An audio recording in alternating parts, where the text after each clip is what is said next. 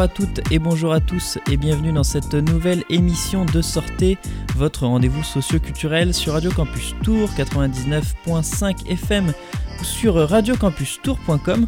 Nous sommes le vendredi 8 avril et on va parler de stars, de personnalités publiques dans cette émission.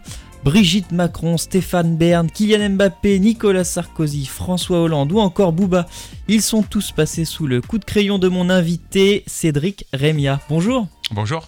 Bonjour et merci d'être au micro de Radio Campus Tour. Merci à vous. Alors bon, j'ai énuméré toutes ces, toutes ces stars là euh, parce que en fait vous êtes. Est-ce que je peux vous définir comme un portraitiste C'est ouais, c'est ça, ouais. Dessinateur, portraitiste, amateur. C'est le bon terme. Euh, bon alors comment c'est devenu cette, cette passion euh, Ça a commencé quand en fait? Bah dans l'enfance. Hein, euh, je pense que comme tous les enfants, euh, j'ai commencé voilà, à, dessiner, sauf que c'est une passion qui est restée. Et j'ai dessiné euh, vraiment tout au long de ma vie. Et à 18 ans, quand j'étais étudiant justement à Tours, je me suis spécialisé dans le portrait de stars. Et puis après, je me suis amusé à leur remettre. Oui, parce que vous êtes tourangeau. Hein, on peut le, c'est voilà, encore un talent local dans cette, dans cette émission. Et alors peut-être le, premier portrait alors que vous avez fait, ou le premier dessin d'ailleurs, est-ce que vous vous souvenez de votre premier dessin? Le tout premier ah, petit? Tout premier petit. Je ne saurais pas dire, est-ce que vous dessinez, est-ce que vous aimez bien dessiner un peu de quelque chose de particulier au début? Oui, tout à fait, ouais. c'était beaucoup des mangas. J'étais un grand fan de mangas, donc One Piece, Naruto, euh, Dragon Ball, etc.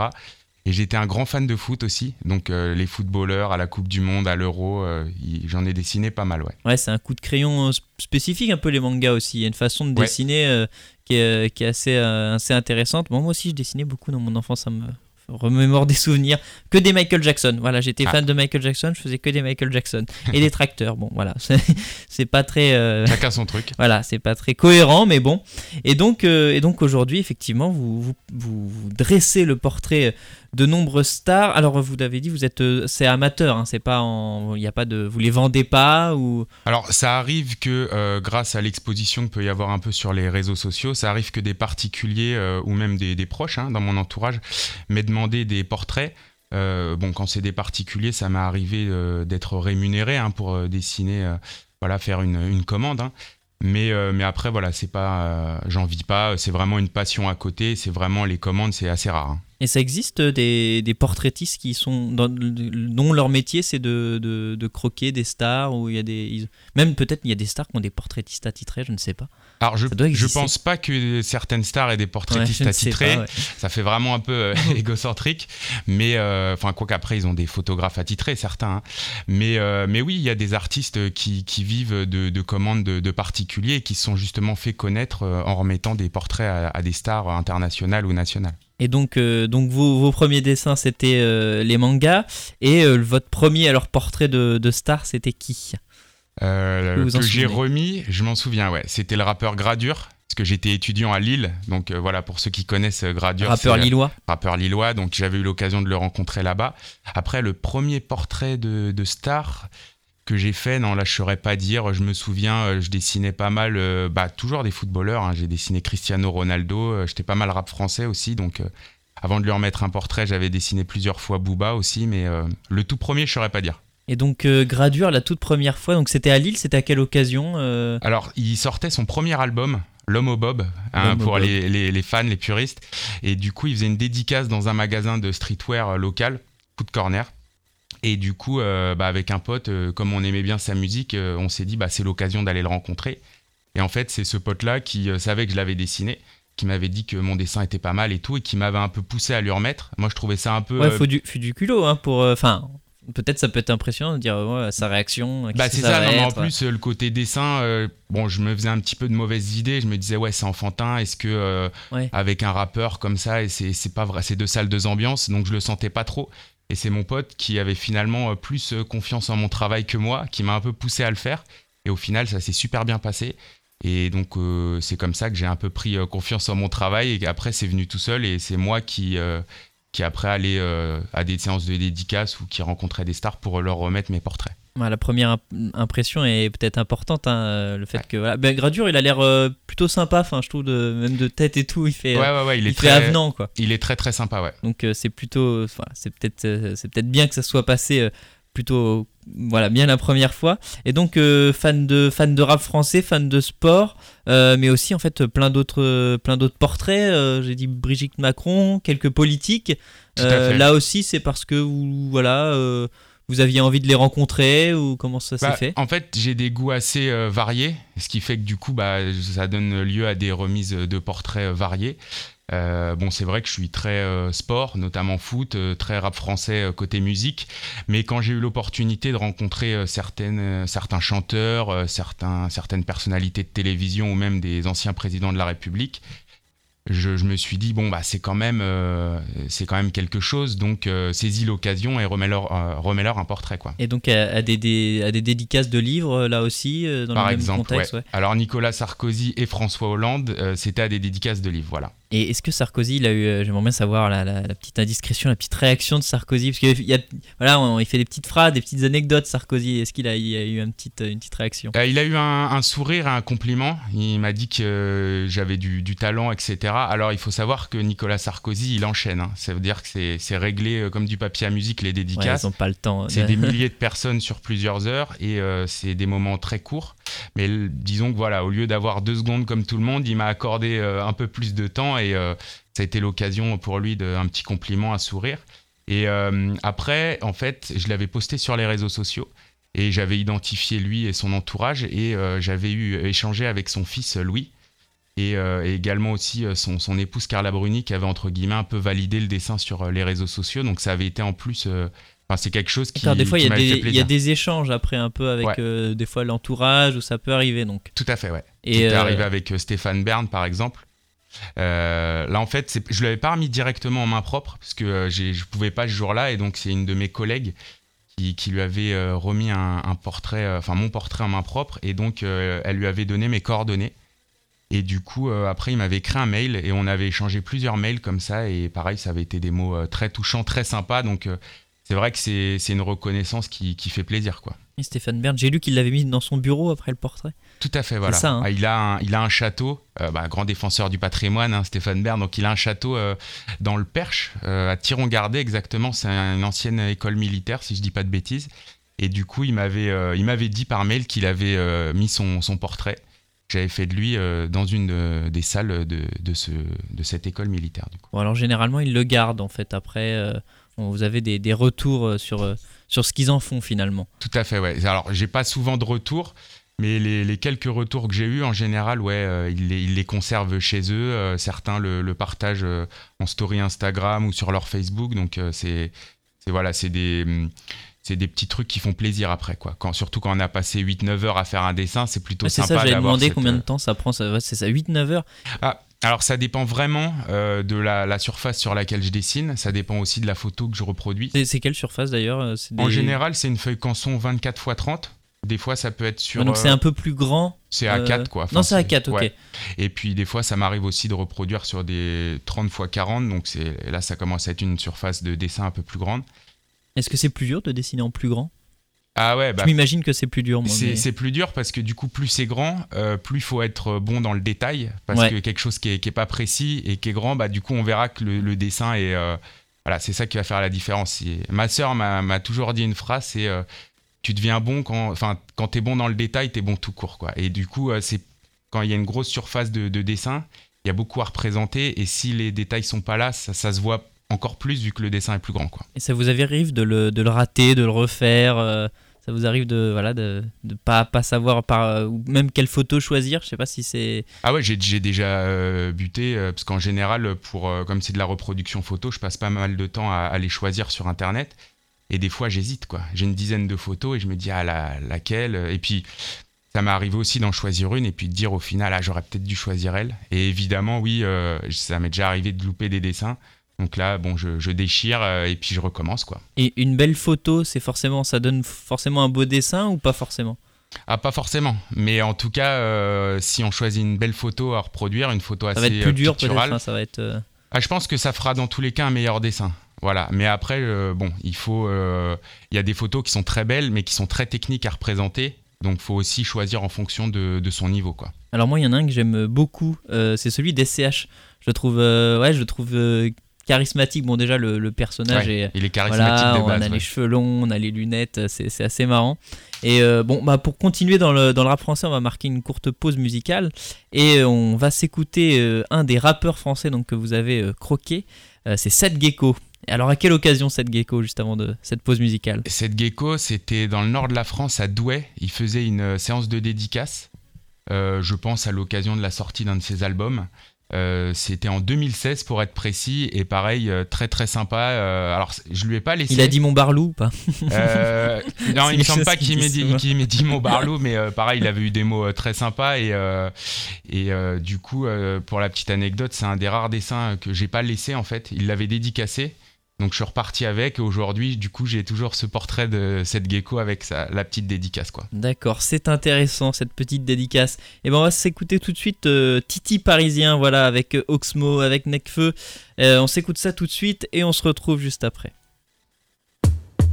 Yeah. un son de...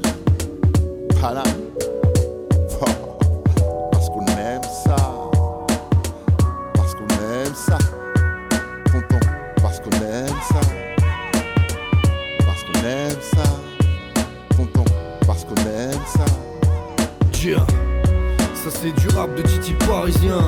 Et niveau texte on est les baisses en fausse modestie. Regarde-moi bien dans les yeux quand je te serre la main Avant que mon chasse ne se mette dans mode escrime Ça c'est du rap de Titi parisien. À l'écriture, trop riche pour ces pauvres d'esprit. Ouais, trop de cuites de biture Je mène la vie des piqûres Sans garrot ni piqûre.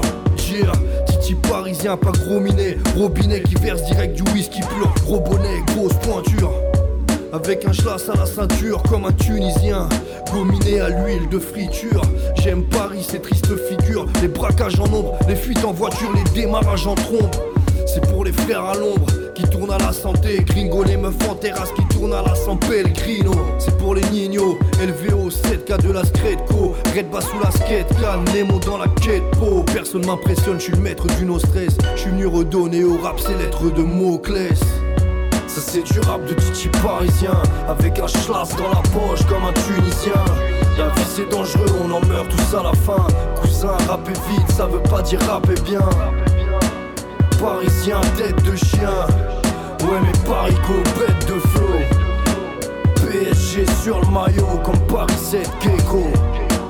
Parisien Titi, Paris parisien Titi. Tu parles qu'en kilo, t'es dans l'arrivage timide Bon appétit, le king est de retour, c'est le jour J. Avant de rapper, tu critiques. Bâtir une pyramide n'est qu'un aperçu de tracer dans la vie sans faire mal à personne. Donne-moi un pistolet à fleurs, je vais tuer le temps. Ils ont gardé le corps, ils ont plus de méthode. Ce son, c'est pour les clients et les chauffeurs de VTC. Ça roule mal, ferme les yeux si t'es pressé. À vos marques, neck, feu.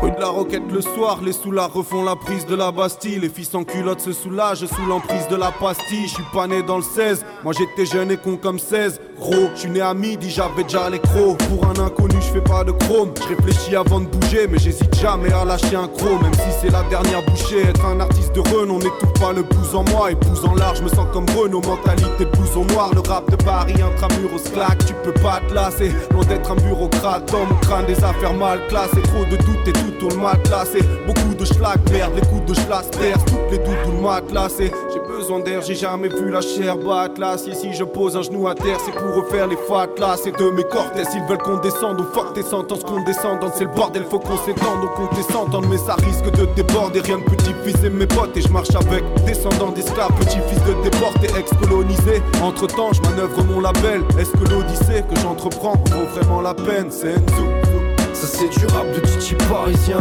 Avec un schlass dans la poche comme un Tunisien. La vie c'est dangereux, on en meurt tous à la fin. Cousin, rapper vite, ça veut pas dire rapper bien. Parisien, tête de chien. Ouais mais Parico, bête de flow.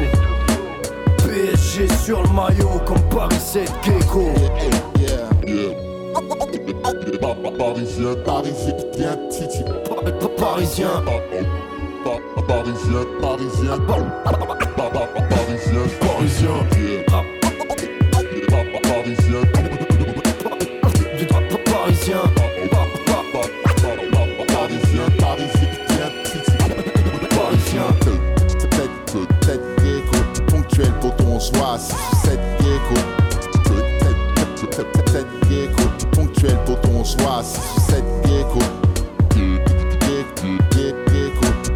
ponctuel pour ton soit 6 ou 7 gecko.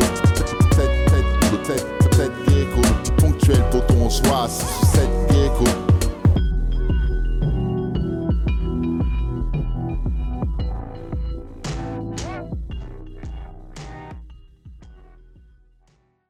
de retour sur Radio Campus Tour 99.5 FM ou sur radiocampustour.com. Vous êtes toujours dans votre rendez-vous socio-culturel Sortez. Nous sommes dans la, déjà dans la deuxième partie de, cette émission et je suis avec Cédric Rémia, donc, euh, qui vient euh, nous parler de ses portraits de stars et dont Seth Gecko que l'on vient d'écouter. Et on se disait d'ailleurs que voilà, il y, a des, y a des visages charismatiques comme ça. Seth Gecko, voilà, avec ses tatouages. Il en fait partie. Euh, d'ailleurs, pour les tatouages, alors comment ça s'est passé? Bah, c'est assez paradoxal en fait de dessiner un tatouage parce qu'à la base c'est déjà un dessin. Bah il faut dessiner un petit peu. Enfin, c'est ce qui est le plus compliqué avec un tatouage, c'est qu'il faut donner cette sensation de relief pour pas que ça fasse un dessin sur le dessin, mais qu'on ait vraiment l'impression que ça soit vraiment un tatouage sur un, personnage. Quoi. Et il y a eu Booba aussi euh, avec les tatouages. Euh, Booba, euh, oui, tout à fait, ouais. Euh, Booba, et puis Seth Gecko, c'est tout pour les tatouages, je crois. C'est tout pour. Et Booba. Ah, Neymar aussi. Si, Neymar, ouais, Neymar, Neymar, il en a pas mal sur le bras, ouais. Et, et Booba, alors, comment ça s'est. Parce que Booba, autant, autant gradure, je me dis, bon, ouais, ça il peut être sympa. Autant Booba, des fois, il peut être un peu froid, peut-être en interview. c'est un. Voilà, on sent que la réaction euh, c'est soit, j'ai l'impression, c'est soit hyper cool, soit c'est un peu plus, euh, peu plus chaud. C'était ah, comment? Alors, Booba, j'étais en confiance parce qu'en fait, je l'ai rencontré, euh, c'était une, soirée privée à l'occasion de lancement de sa marque d'alcool à Paris. Euh, voilà, j'avais eu la chance euh, d'être invité et donc j'en avais profité pour lui remettre euh, plus qu'un portrait, j'en avais remis deux, dont une grande fresque où il y avait tout son label 9 de I. Et en fait, quelques années auparavant, vu que c'est un dessin que j'avais fait en 2016, je lui, il l'avait partagé sur son compte Instagram. En plus, Booba sur Instagram, c'est pas, pas, mal de millions d'abonnés. Et donc du coup, bon, j'étais plutôt en confiance parce qu'il l'avait déjà entre guillemets validé, donc euh, bon, je savais que la remise allait globalement bien se passer. Et donc il était euh, toujours dans l'attitude. Il s'en rappelait de ce qu'il avait partagé. Euh... euh il, enfin, c'est pareil, ça a été assez court, hein, c'est des moments assez furtifs, fugaces comme on dit. Et il m'avait pas fait comprendre qu'il s'en souvenait, mais en tout cas, il m'avait très bien accueilli. Ouais, il m'avait serré la main, il m'avait remercié. Et, il était sympa. Bon après, il est dans l'attitude, hein, c'est Booba, donc il n'avait pas un grand sourire, euh, mais euh, voilà, il, il avait l'air d'apprécier. Ouais, c'est pas facile d'aller chercher. Hein. J'ai l'impression en interview. Euh, quand je regarde les interviews, je fais ah, les pauvres, les pauvres journalistes. Ça doit être une belle pression d'interviewer Booba des ah, fois. Clairement, ouais. Mais et, s'il y en a un, peut-être celui que tu, tu, tu, rêvais le plus de faire, dont tu es le plus fier d'avoir fait, voilà, quelque chose, celui où peut-être tu as le plus tremblé au moment de le remettre. Ah, bah Booba c'était quelque chose quand même, hein, parce que euh, très rap français et euh, bon après c'est les goûts de chacun, mais c'est vrai que voilà ça reste pour beaucoup le, patron du rap français. Il a une sorte d'aura euh, assez particulière et, et, tu le disais, je pense qu'il y a beaucoup de journalistes hein, qui ont été impressionnés avant de l'interviewer. Bon, moi voilà, il y avait aussi une petite appréhension, donc bon, c'est vrai que c'était, j'en suis assez fier et c'est vrai que les gens qui suivent un petit peu mon travail, même des potes, etc., euh, je, sens que ça, a marqué. Quoi. Il y a des gens qui m'ont dit Ah ouais, quand même, Booba, là, euh, il s'est passé quelque chose. Ouais. et puis euh, ça fait une, un bon coup de pub, je pense. ouais. il a combien, je sais combien il, a il a des millions d'abonnés, hein, Booba. Ouais, alors bah, il se trouve que sur Instagram, son compte a sauté plusieurs fois, voilà. Mais en tout cas, à l'époque, ouais, c'était déjà presque 2 millions d'abonnés, je crois, en 2016. Et du coup, en le repartageant, ouais, j'avais gagné 200 followers en une soirée.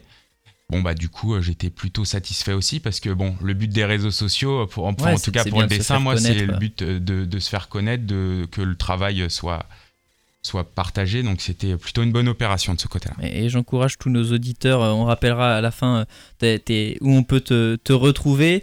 T'en as fait combien d'ailleurs des, portraits de stars en tout? Alors, j'ai pas compté précisément, mais je sais que c'est à peu près une cinquantaine là déjà remis, remis. Après, j'en ai dessiné sans doute le double ou le triple, mais des, portraits de stars remis, ouais, à peu près 50, je dirais. Bon, alors, t'en as rencontré 50, euh, t'as remis 50 fois euh, à, des stars. T'as fait la génération YouTube aussi, j'ai vu, Seb Lafrite et Elena. Squeezie aussi, et plus récemment, euh, Just Riyad, pour ceux qui, connaissent, gros star de YouTube, Insta, TikTok. Et, et pareil, ouais, c'était c'était très sympa. Et alors, est-ce qu'il y a une, alors, une question un peu, peut-être pas facile à répondre, mais est-ce qu'il y, y, a une personnalité que tu, ouais, tu refuserais de faire? Je refuserais de faire? Ouais. Euh, alors en fait, on en parlait tout à l'heure. Euh, j'ai dessiné par exemple euh, Sarkozy, Hollande, etc. Mais c'est des anciens présidents de la République, c'est-à-dire qui ne sont plus en fonction. Et en fait, je me refuse à dessiner des dirigeants politiques qui sont en fonction. Ouais, parce qu'après, ça peut être un pris comme quelque chose de, politique. Tout tu veux pas donner Alors je veux que la démarche soit artistique.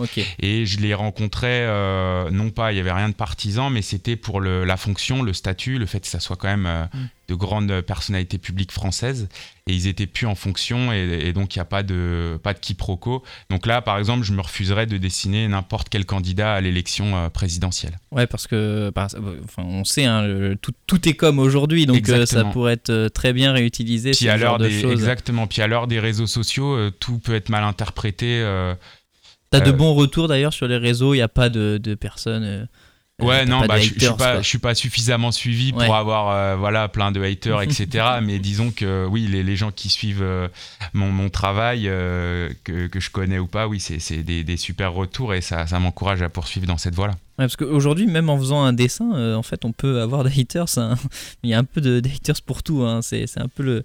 Malheureusement. Ah, J'ai déjà vu quelques commentaires, par exemple, quand Booba avait repartagé c'est euh, forcément voilà c'est sans doute des centaines de milliers de personnes qui vont voir le bah, dessin euh, des centaines de commentaires euh, il y en a toujours un ou deux qui vont qui vont balancer un truc voilà alors qu'il y a 30 000 likes mais il y en aura toujours un ou deux pour dire ah c'est pourri c'est naze ah, moi je fais mieux ah, voilà. Mais bon c'est comme ça. et le plus dur le, la personnalité la plus difficile que tu aies eu à faire est-ce que quels sont les visages d'ailleurs les plus durs à faire? Euh, alors des visages, c'est pas ça qui, que je trouve difficile, c'est plutôt des, cheveux. Par exemple, Brigitte Macron, comme elle est blonde, euh, je m'étais un peu cassé les dents parce que forcément, moi je dessine euh, que en noir et blanc. Donc avec des crayons de papier. un choix d'ailleurs, pas de couleur, parce que enfin, c'est peut-être ton style aussi. Une, ouais, c'est une, question de style, mais c'est que la couleur, après, pour gérer les, les ombrages, les nuances, etc., c'est vraiment presque quelque chose qui se rapproche de l'aquarelle ou de la peinture. Et euh, là, j'avoue que je maîtrise pas. Donc, je préfère capitaliser sur ce que je sais faire. Donc, je reste sur les nuances de gris et le noir et blanc. Mais du coup, euh, ouais, des cheveux blonds, c'est pas facile à dessiner parce que du coup, c'est pas des nuances de gris. Ce qui fait que euh, on doit vraiment faire des traits très fins, même parfois donner des effets avec la gomme, etc. Donc, c'est beaucoup plus technique que dessiner, par exemple, des cheveux bruns ou des cheveux noirs. Voilà. Donc, Brigitte Macron, c'était un peu, un peu compliqué, je me souviens. Et d'ailleurs, en parlant de technique, est-ce qu'il y a des, techniques pour dessiner un visage? Peut-être qu'il y a des amateurs de dessin qui nous écoutent. Euh, bon, il y a, je suppose qu'il y a plein de tutos sur YouTube, mais comment on fait euh, Je sais pas, est-ce que y a, tu, pars du, tu pars des traits, du contour du visage D'où tu pars en fait? Alors, euh, il y a une bonne technique, mais je pense que ceux qui font un peu de dessin la, connaîtront. C'est qu'en général, pour avoir les bonnes proportions, parce que c'est ça qui va être important pour, pour un visage et que ça soit reconnaissable, c'est de faire un quadrillage pour avoir les, bonnes proportions. Et euh, après, euh, ce qui va être important, ça va être vraiment de, faire ressortir les contrastes. Voilà. C'est-à-dire que quand euh, sur, un, sur un portrait, si vraiment les, cheveux sont noirs, noirs, faut pas hésiter à utiliser un crayon très gras. Et inversement, quand il y a des, des zones qui sont plus blanches, voilà, pour, pour donner du, du, relief, faut pas hésiter vraiment, bah, quasiment pas toucher la feuille. Hein, si on dessine sur du papier canson, par exemple, qui est du papier blanc. Bon, alors j'espère qu'ils ont bien noté tous ces, tous ces conseils avisés. C'est plutôt classique, mais bon, voilà. oui, mais bon, voilà, c'est toujours bon à prendre. Et euh, peut-être, euh, alors s'il y en avait un, euh, voilà, que, que tu rêverais de, un ou une personnalité que tu rêverais de faire maintenant, qu'est-ce que tu vises maintenant comme personnalité? Qui tu as en tête? Il y en a pas mal, du coup. Donne-nous bah, une liste. Bah, je disais pas mal passionné de foot, donc c'est vrai que Neymar, par exemple, j'aimerais bien. Lionel Messi. Euh, Karim Benzema, forcément là, qui, tout le temps, mais là il s'est particulièrement illustré, Karim Benzema, euh, Zidane. D'ailleurs, euh, voilà, parce qu'on on parle souvent des personnalités à qui j'ai remis un portrait, mais il y a eu quelques occasions manquées. Et Zidane, je devais lui remettre un portrait. Euh, et il se trouve que euh, bah, ça s'était pas fait parce qu'il avait loupé euh, son avion pour Paris. Alors je, remets en place le contexte, il devait venir pour une journée presse pour une association. Et donc voilà, moi à travers mon, mon, boulot, je devais le rencontrer dans ce cadre-là. Et au dernier moment, on nous avait annoncé qu'il était alors entraîneur du Real Madrid et il avait loupé son avion pour Paris et j'avais pas pu. Quoi. Alors je l'avais dessiné, hein, j'ai un portrait de Zidane, donc j'étais vraiment dégoûté ce jour-là. La crime aussi, ça s'était pas fait. J'avais attendu des heures à une séance dédicace. Et euh, malheureusement, il y avait tellement de monde, c'était le bordel qu'ils étaient partis et bah, j'étais resté avec mon dessin en main euh, dans la queue, quoi. Donc ah, ça arrive. Dégoûté. Donc il y a aussi des, petits actes manqués comme ça, mais bah ça, ça motive aussi. Hein. Et euh, ouais, ouais. Et du coup, bon alors donc ouais. Si tu pouvais me faire Raphaël Nadal, moi ça m'arrangerait bien. Je suis fan de Raphaël Nadal. Alors je suis pas un grand fan de tennis. Mince. Ouais. Mince, on va pas faire Raphaël Nadal si j'avais l'occasion de le rencontrer, tellement une, légende du sport que je pense que euh, oui, je le dessinerais. Voilà, mais Roger Federer, Djokovic, euh, toutes les légendes du sport, bien sûr, je sauterais sur euh, l'occasion. Après, en rap français, il y, en a quelques-uns. C'est vrai qu'on. On se disait Laylo, là, récemment. ouais, qui, a, beaucoup de buzz en ce moment et qui a une tête charismatique. Ouais, ça, Laylo, après, j'aimerais bien Fianso, par exemple, okay. l'Enfoiré. Damso, tu l'as fait? Damso, je l'ai fait, mais je l'ai pas, rencontré. ouais. ah, alors Damso, j'aimerais beaucoup le rencontrer. Euh, non, il y, a pas mal de rappeurs français encore. Euh, c'est les occasions pour les rencontrer. Euh, Damso, là, ça devient une, grosse, grosse star. C'est pareil. Hein. Ouais, ouais, ouais, Pour le rencontrer, ça doit pas être simple. C'est compliqué, mais bon, voilà, c'est vrai que des fois, j'ai été agréablement surpris. Booba, je m'attendais pas forcément. Ça s'est fait un peu du jour au lendemain. J'ai saisi une, bonne opportunité et puis. donc voilà, je me, je me dis que rien n'est impossible de ce côté-là. Bon, bah c'est parfait. On va se retrouver juste après une nouvelle pause musicale pour euh, bah, tout simplement, voilà, je fais un teasing, euh, rappeler à nos auditeurs où, euh, où on peut te retrouver sur les réseaux sociaux. Et on, va s'écouter eh ben, le, le, dernier album de Vince Staple qui vient de sortir. Alors c'était hier, donc c'est du rap US. Et le titre c'est Ramona Park Broke My Heart. DJ Quick, je sais pas si c'est un hommage à DJ Quick le rappeur de Compton. On va s'écouter ça et on se retrouve juste après.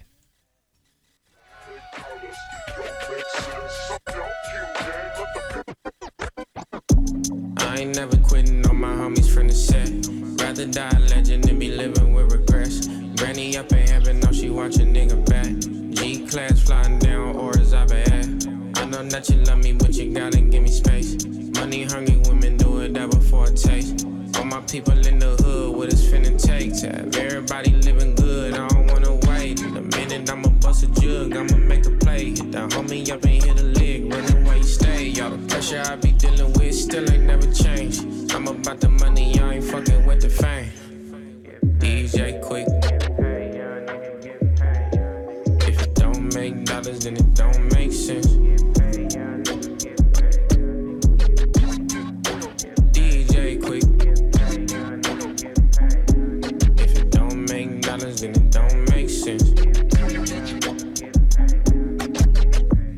Should see the limit on my MX. One phone call and this niggas at your address. I'm gon' ball till I'm sitting in the grave. Fuck all y'all, been Ramon to get the last laugh. Close your mouth when you talking to a killer bitch. They say I'm murder cut, I say I'm innocent. This ain't suburbia, these niggas ignorant. I always get my man, I only miss my bitch.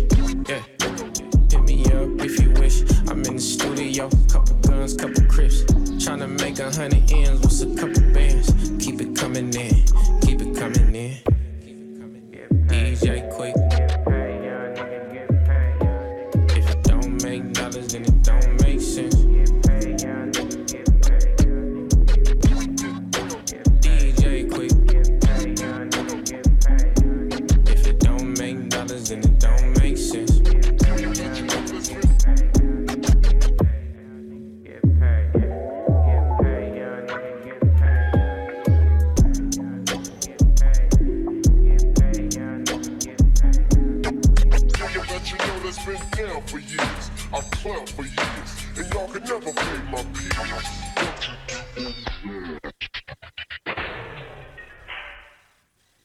retour sur Radio Campus Tour 99.5 FM ou sur radiocampustour.com. Vous êtes toujours dans votre rendez-vous socio-culturel Sortez. Et on, on vient pardon, de s'écouter Vince Staple. Et je suis toujours avec Cédric Rémia pour euh, nous parler. On, voilà, on échange autour de ces portraits de stars, de ces multiples portraits de stars. Et euh, eh bien, on, a fait un peu le tour finalement de, tous. Alors, on n'a pas parlé de tous ces portraits parce qu'il y en a une cinquantaine, je crois. Tout à fait. Voilà, à peu près une cinquantaine. Donc, euh, bon, on, serait là pour un bon bout de temps. Mais, euh, mais justement, si vous voulez aller découvrir ces, magnifiques portraits, où est-ce qu'on peut vous retrouver, Cédric? Alors, principalement sur Instagram. Donc, si on tape Cédric Rémia, on tombera sur mon compte. Mais c'est Ced Rémia Art avec le petit underscore Ced Rémia underscore Art. Et sur euh, Facebook, la page c'est CED Art, donc C-E-D apostrophe A-R-T. Et euh, voilà, c'est essentiellement ces deux réseaux-là. Eh bien, je mettrai ça en lien dans le, dans le podcast que vous pourrez retrouver euh, de cette émission voilà, sur le site de Radio Campus Tour.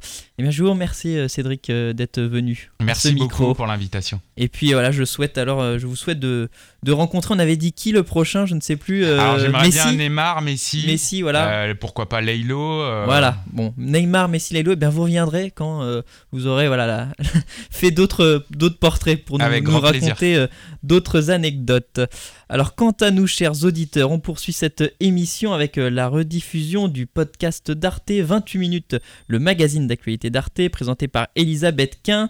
Et donc euh, l'actu, eh bien, c'est la fiscalité avec un montant de 77 milliards d'euros perçu en 2021. L'impôt sur le revenu est une mine d'or pour l'État français. Ce prélèvement permet de payer les charges publiques du pays et il semble, inhabituellement absent euh, des préoccupations des 12 candidats à l'élection présidentielle. Alors le fardeau financier euh, est-il un vecteur d'égalité? Doit-il être repensé? C'est la question que se pose Elisabeth Quint et ses intervenants. Internet vous attend pour le rituel de la déclaration de revenus. Et pour beaucoup, ce n'est pas le moment préféré de l'année. 62% des Français estiment payer trop d'impôts selon un sondage publié par la Cour des comptes. Dans les programmes des candidats qui arrivent en ce moment dans les boîtes aux lettres, certains mettent l'accent sur les droits de succession. Nous serons aussi aux côtés des familles qui veulent pouvoir transmettre sans être surtaxés les fruits d'une vie à leurs enfants. Ou encore sur l'impôt sur les entreprises. Je veux taxer moins pour gagner plus. Trop d'impôts, trop de charges, trop de taxes, trop, c'est trop. Pour l'impôt sur le revenu, quelques propositions émergent. Exemple, Jean-Luc Mélenchon souhaite taxer davantage les plus riches en créant 14 tranches d'imposition plus progressives. Le système actuel tombe par terre parce qu'il n'est que sur 5 tranches pas d'inquiétude, la masse euh, ne paiera rien du tout. Euh, de plus, jusqu'à 4 000 euros, tout le monde paye moins. 4 000 euros par tête de. Marine Le Pen prévoit, elle, de supprimer l'impôt sur le revenu pour les moins de 30 ans, tandis que Yannick Jadot souhaite supprimer le quotient conjugal. Cette mesure fiscale, très avantageuse lorsqu'un des conjoints gagne peu ou pas d'argent, creuserait les inégalités hommes-femmes. A l'inverse, Emmanuel Macron souhaite ouvrir la déclaration commune aux simples concubins et non plus aux seuls mariés paxés. Alors faut-il remodeler l'impôt sur le revenu? Sa progression, plus on gagne, plus on paye, est-elle vraiment un gage de justice fiscale? Sur qui le poids de l'impôt doit-il reposer? Nos trois invités, Lucas Chancel, bonsoir. Vous êtes économiste et co-directeur du laboratoire sur les inégalités mondiales. Selon vous, la baisse des impôts est une proposition irresponsable, voire cynique. La logique de faire mieux avec moins ces 30 dernières années entraîne un délabrement progressif du service public. À côté de vous, Olivier Babot, président de l'Institut Sapiens, un think tank libéral, et vous êtes professeur de sciences, en sciences de gestion à l'Université de Bordeaux. Vous estimez, Olivier Babot, que la vraie question est de savoir à quelle qualité de service public on y revient. On a accès en échange des prélèvement d'impôts. Or, aujourd'hui, dites-vous, les Français s'estiment insatisfaits de ces services publics. Et Stéphanie Villers, vous êtes économiste, bonsoir. Selon vous, le système actuel d'impôts fonctionne assez bien quand l'économie est à l'équilibre? Le problème, c'est que depuis la crise sanitaire, les inégalités sont considérablement accrues, sans même parler des problématiques liées au prix de l'énergie depuis le début de la guerre en Ukraine. On y reviendra. Chiffre du jour pour commencer. 77, l'impôt sur le revenu est la deuxième recette fiscale de l'État avec 77 milliards d'euros récoltés l'année dernière. Hein, c'est un chiffre bien sûr de la direction des finances publiques. C'est très loin de ce que rapporte la TVA. La TVA, c'est deux fois plus. et qu'on paye tous les jours au quotidien, riche comme pauvre. Alors Olivier Babot, première question, est-ce que cet impôt sur le revenu est vraiment juste quand on sait en plus qu'il n'est payé que par la moitié des Français? Oui, d'ailleurs nettement moins de la moitié en réalité. Effectivement, c'est 24% des recettes, euh, l'impôt sur le revenu. Alors est-ce que c'est juste? Euh, bah, C'est vrai que vous avez des gens qui ont beaucoup plus de revenus. Si vous prenez les 2% qui gagnent le plus, eh ben, euh, rien qu'eux, ils font 44% des recettes de l'impôt sur le revenu. Si vous prenez les 10% qui gagnent le plus, c'est 70% des recettes. Donc en fait, ces recettes, elles sont très concentrées. Eh ben, écoutez, soyons contents, il nous faut plein de riches pour pouvoir payer plein d'impôts, pour pouvoir financer ah. nos services publics. Et Lucas Chancel, en même temps, vous dites, vous, que ce sont les classes populaires qui en payent le plus, donc il est, il est très mal réparti cet impôt Je ne comprends pas, alors qu'en même temps, on se dit, bah, puisque c'est la moitié des Français, il devrait être épargné. Je pense que vous, avez euh, énoncé les premiers éléments du problème. On a un impôt sur le revenu de 77 milliards, environ 80 milliards d'euros. La TVA 100, 140 milliards, bon, ça va dépendre ce rapporte, des, années, ce qu'elle rapporte, donc c'est beaucoup plus. Et puis le total des, prélèvements obligatoires en France, c'est 1000 milliards. Hein, si on prend en compte les impôts, les prestations sociales, tout ce que les Français doivent payer, 1000 milliards. Donc 80 sur 1000, on voit que c'est moins de 10%. Mmh, mmh. Donc on peut parler du problème de la justice à l'intérieur de l'impôt sur le revenu, mais si on parle de ce problème-là, sans regarder les 90% restants, on n'aura qu'une vision mm. un petit peu limitée euh, du problème. Donc il faut vraiment regarder le système fiscal dans son ensemble pour se rendre compte qui paye ou qui ne paye pas l'impôt. Et là-dessus, un point, si on regarde par rapport à votre revenu, mm. combien vous payez en impôts et en prestations euh, sociales? Les classes populaires et les classes moyennes payent environ 45-50% de leur revenu total. Si on regarde ça revient à 45%, c'est ça, c'est pas euh, dans les tranches. Non, non, non, ça revient, à, peu près la moitié, à peu près la moitié de ce que vous gagnez. C'est ça. Et si on regarde les classes très aisées, ce taux va baisser. Et va baisser d'autant plus que vous êtes très très riche. Donc, Vous voulez dire qu'il reste plus d'argent aux très aisés, il reste beaucoup moins d'argent pour vivre. C'est-à-dire que le taux d'impôt mmh. par rapport à ce que vous gagnez va baisser substantiellement euh, plus, vous êtes, euh, plus vous êtes riche.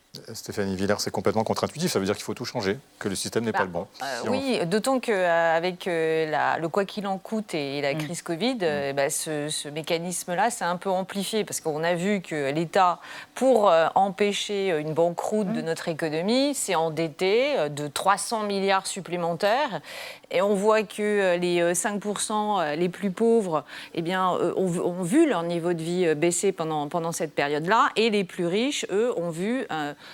un niveau de vie, un pouvoir d'achat euh, s'accroître. On sait que, par exemple, pendant cette période Covid, il y a eu une épargne supplémentaire de 170 milliards. Et cette épargne-là, eh bien, elle est détenue par, par les plus riches. Donc on voit que l'État s'est endetté 300 milliards pour mmh. sortir, enfin, pour protéger euh, la France. Et en fait, le but, c'était quand même pas d'enrichir les, les, plus riches. Donc en fait, ça a été l'argent, la manne publique en fin de, de, de, de crise Covid. On voit que ça a été mal réparti parce qu'elle devait être plus équitable. Il n'y a aucune raison de donner plus euh, aux plus riches et, euh, pénaliser euh, les plus pauvres. Donc c'est là-dessus bah. qu'il va falloir retravailler parce qu'il faut rembourser la dette. Bah, vous n'êtes pas d'accord? Si, sur, sur l'effet précis du Covid, c'est vrai qu'on vient de sortir d'une période vraiment totalement exceptionnelle. Mais ça repose de façon générale la question de la justice, effectivement, du système. Hein.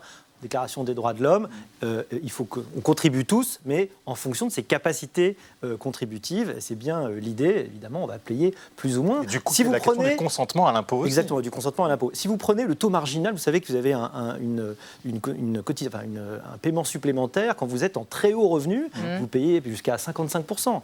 sur les revenus fonciers, ça peut être jusqu'à 60-65%. On est déjà sur les taux marginaux, c'est-à-dire pour les gens qui payent déjà, qui gagnent beaucoup, à des taux extrêmement élevés de prélèvement. Et il y a un truc à dire et dont il faut se réjouir, c'est qu'on a le système au monde le plus redistributif et le plus puissant en termes de rééquilibrage des niveaux de vie. Ah, c'est l'INSEE qui a montré ça de façon extrêmement puissante. Mm. C'est-à-dire qu'en fait, tu as deux tiers des Français qui vont gagner plus, qui vont percevoir plus qu'ils ne payent en impôts et un tiers qui vont payer plus. Et si vous prenez les déciles euh, euh, euh, extrêmes, c'est-à-dire les gens qui gagnent le plus, et eh ben en fait, ils payent 46 000 euros en gros de, de, services publics en plus, et ceux qui sont en dessous, ils, euh, ils ont environ 17 000 euros qu'ils perçoivent. C'est vachement intéressant de voir que ce système, il est extrêmement puissant, il est extrêmement efficace sur la diminution des différences de niveau de vie. On est d'une différence de 1 à 14 avant redistribution. Après redistribution, dit l'INSEE, on est de 1 à 3 quand on prend en compte les services publics. C'est formidable. C'est formidable. Je pense qu'il faut aussi regarder les tendances. Euh, la France, quand on regarde les inégalités de revenus, est un pays qui a résisté un peu mieux que le reste du monde, le reste de l'Europe, à, la montée des inégalités mm. de revenus. Si on regarde le patrimoine, mm. c'est l'autre dimension du problème. Le revenu, c'est ce que je gagne, le patrimoine, c'est ce que je possède. Là, les, inégalités ont augmenté substantiellement hein, depuis 1980. Mm. Et les inégalités de patrimoine, c'est ce qui crée l'inégalité des chances. L'inégalité de patrimoine aujourd'hui, ça crée l'inégalité des chances des générations de demain.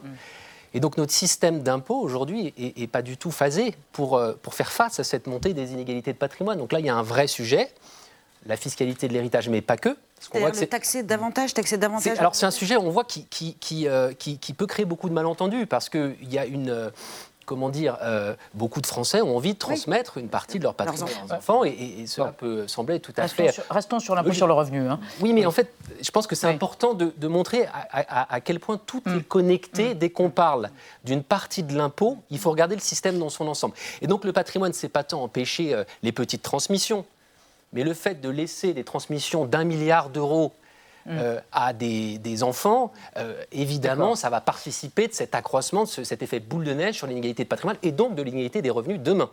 Juste une question à Stéphanie Villers avant qu'on évoque euh, avec vous, Nadia, le quotient conjugal. la France, par rapport aux autres pays européens, c'est le record de prélèvement oui, enfin, oui, on fait partie des, des, des meilleurs de la classe en termes de, de, taxation. Euh, euh, pas des meilleurs de la classe, de, ceux qui sont bah, ceux, qui, oui, c'est ça. Ceux qui, ont un, un, taux de prélèvement euh, très élevé. Effectivement, ça, il n'y a pas de, nouveauté sur ce domaine, d'autant parce qu'en en fait, on voit bien en face, il y a les dépenses aussi publiques qui augmentent. Hein, donc, on ne peut pas faire autrement hein, que de suivre. donc, c'est État-providence, mais les taux de prélèvement suivre les, dépenses. Maximal. En 1960, les prélèvements obligatoires, c'était 35% du PIB. Aujourd'hui, c'est 56%. Hmm. Alors, on va évoquer avec vous, Nadia, le quotient conjugal. Oui, c'est une euh, proposition. du Exactement. C'est une, des propositions de, la campagne. Exactement, qui figure dans le programme du candidat Macron, permettre aux couples euh, non mariés, non paxés, qui vivent simplement en concubinage, de déclarer donc ensemble leurs impôts et donc mécaniquement de payer moins d'impôts. C'est une mesure qui pourrait concerner euh, beaucoup de monde en France, puisque on considère qu'un couple sur cinq est en union libre. Aujourd'hui, sont environ 8 millions de personnes. Ça peut sembler euh, vertueux, mais si on se fie aux estimations euh, de l'INSEE, ça profiterait davantage aux plus riches.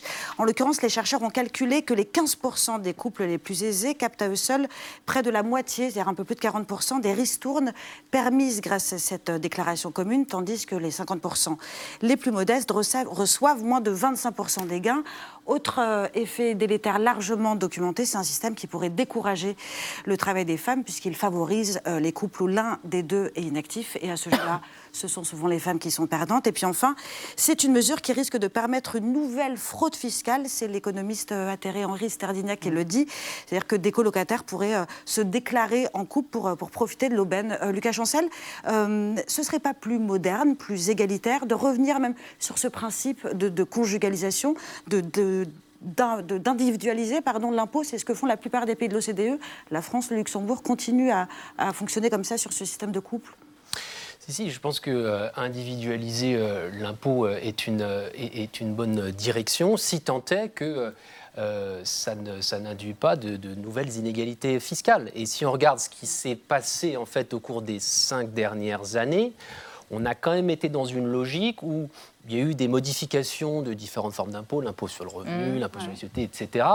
Au global, les réformes sont quand même plutôt inégalitaires, c'est-à-dire qu'elles bénéficient quand même plutôt aux très aisés. Donc ça va un petit peu dans la direction de, de, ce, que vous, de ce que vous disiez, c'est-à-dire qu'il faut faire attention dans ces réformes de l'impôt pour savoir au final vraiment qui va bénéficier de, de ces, de, ces, réformes. Et ce, ce, qui a été fait jusqu'à présent, sur les cinq dernières années, c'est assez clair.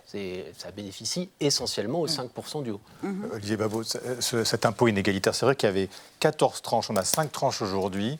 L'impôt sur la fortune a disparu, donc on se dit, en effet, eh bien, ça profite davantage aux plus aisés qu'aux plus modestes. Alors attention, c'est une cette répartition fiscale. L'ISF, il a changé de nom, il n'a pas disparu, il est devenu l'IFI. Il rapportait, il rapportait 5 milliards, il en rapporte 3, ce qui est quand même pas mal. Oui, encore, pour un impôt qui a disparu, euh, c'est pas mal. La vraie question, c'est effectivement, est-ce que ça pèse encore aujourd'hui? Alors, est-ce qu'il faut augmenter le nombre de tranches? Est-ce qu'il faut augmenter Certains candidats, Jean-Luc Mélenchon, Yannick Jadot, pour ne pas les citer, évoquent euh, la nécessité de rajouter des tranches.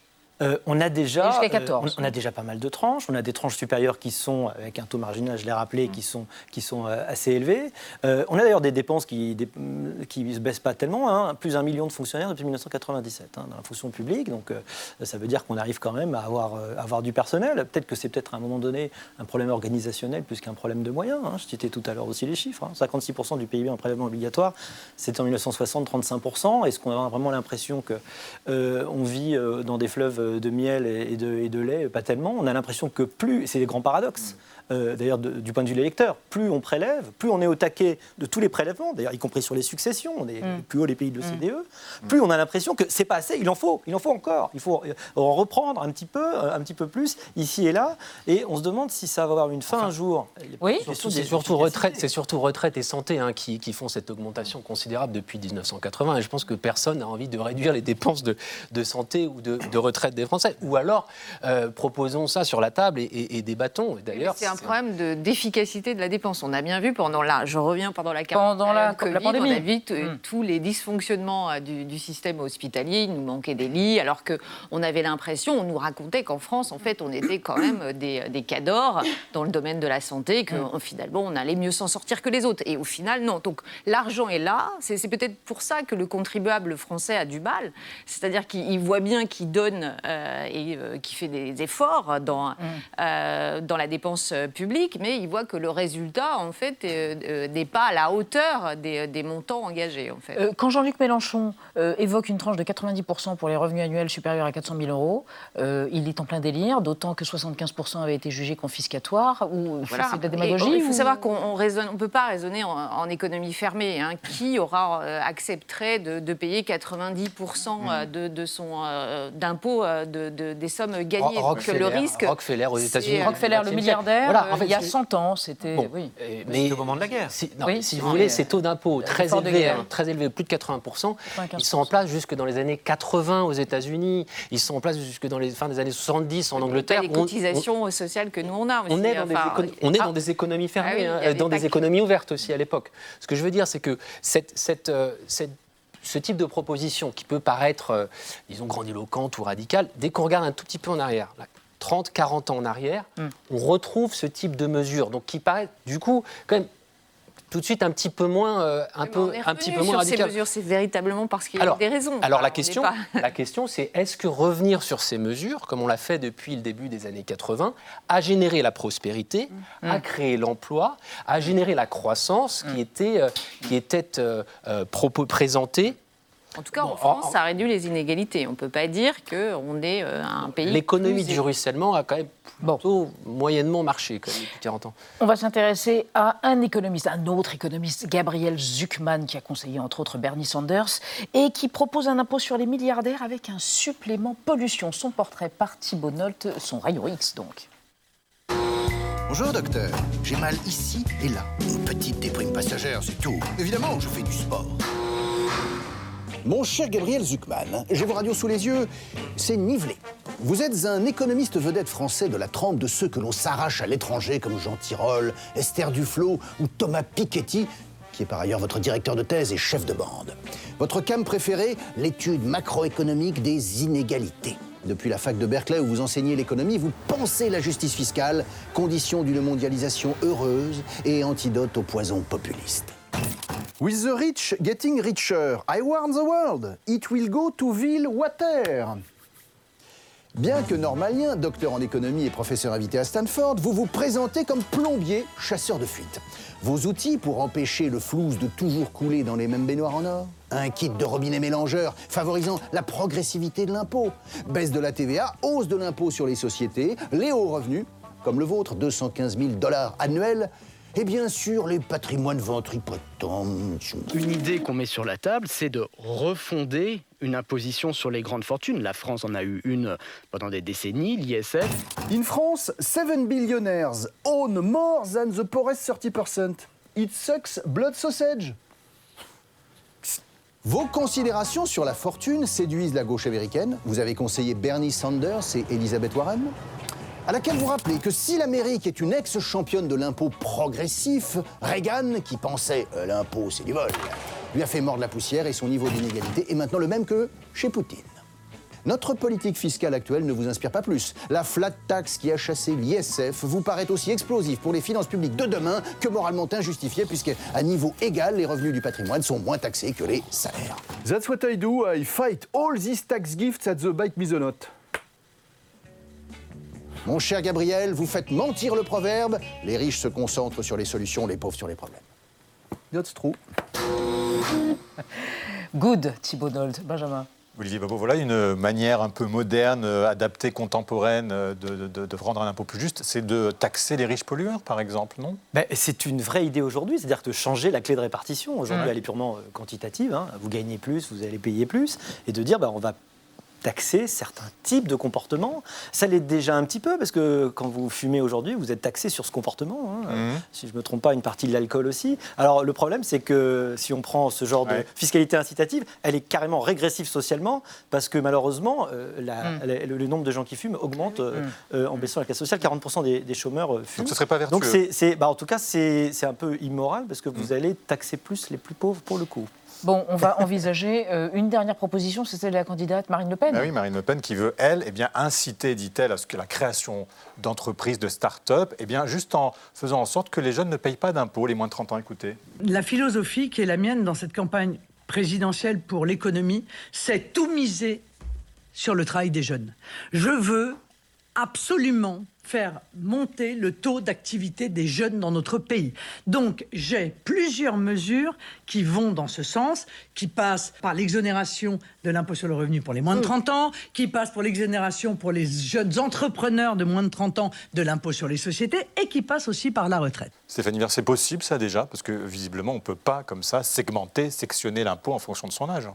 Bah, en fait, l'idée derrière euh, est pas mauvaise, puisqu'il faut stimuler, euh, les, donner envie aux jeunes Mhm. euh, de, de créer euh, des, des entreprises. Mais enfin, ça, ça pourrait marcher si en face, en fait, euh, eh bien, on arrive à compenser le manque à gagner. C'est-à-dire qu'on ne nous dit pas dans, dans, euh, dans ces- voilà, c'est comment ça se finance. Et puis, euh, euh, même si effectivement, on peut dire que les jeunes euh, diplômés euh, ont- ont- peuvent être attirés par euh, des, euh, des contrées où la fiscalité est plus allégée.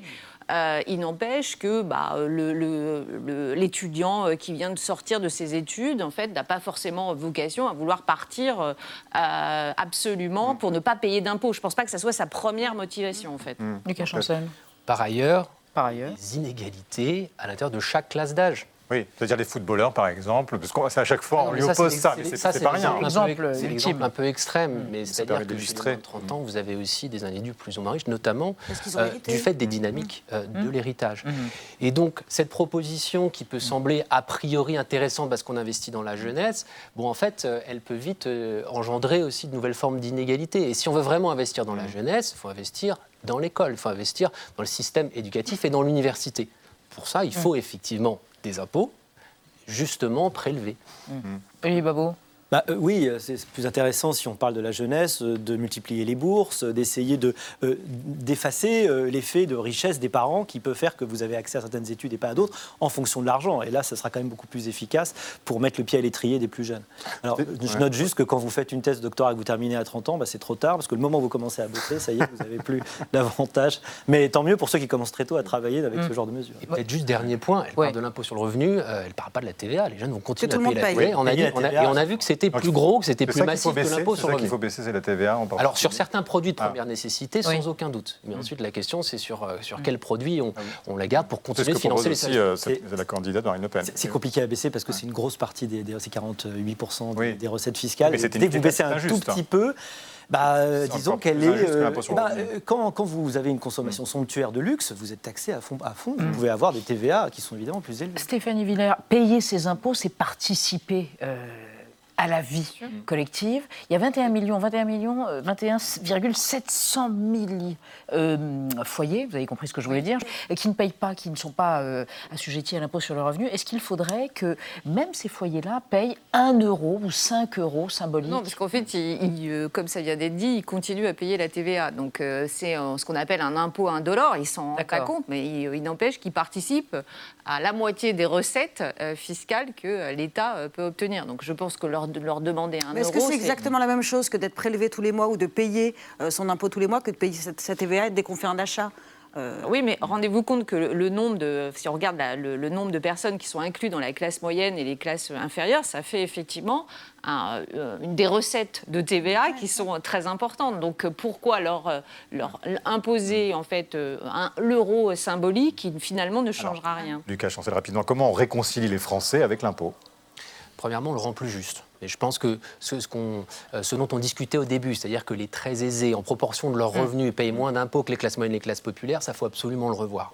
Et deuxièmement, c'est effectivement la, la, question de quel service public, euh, quelle, euh, quelle mm. qualité du service mm. public on a en retour. Et ici, selon les territoires. selon les territoires, avec les selon les territoriales. Mais il faut aussi se rendre compte que faire mieux avec moins, c'est ce qu'on a tenté de faire depuis une trentaine d'années. C'est très compliqué et on voit bien à l'hôpital qu'on n'a pas du tout réussi à faire cela.